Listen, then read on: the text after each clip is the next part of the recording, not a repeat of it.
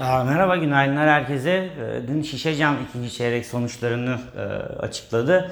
Orada 1,395 milyar TL'lik bir kar rakamı var. Bu bizim de piyasa beklentisine de oldukça yakın seviyelerde %2-3'lük bir sapma bandı var.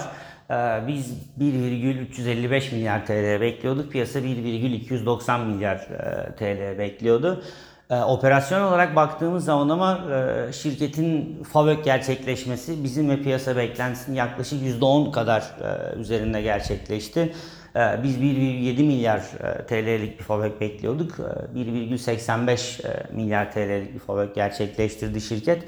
Burada da temel sapmanın sebebi şirketin düz cam faaliyetlerinden beklentinin üzerinde bir karlılık elde etmiş olması oldu. Tabii geçen seneki baz düşük olduğundan dolayı bu sene ciddi büyümeler görüyoruz.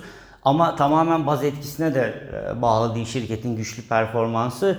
2019'un aynı dönemiyle karşılaştırdığımız zaman aslında dolar bazında şirketin FAVÖK'ünde %34'lük bir artış var. Biz açıkçası sonuçların şirket hisse performansı için olumlu olacağını düşünüyoruz.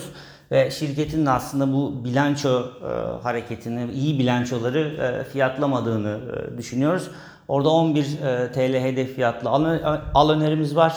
Aynı zamanda en çok önerilenler listesinde tutmaya devam ediyoruz Şişecam'ı. Benim bugün için aktaracaklarım bu kadar. Herkese iyi günler diliyorum.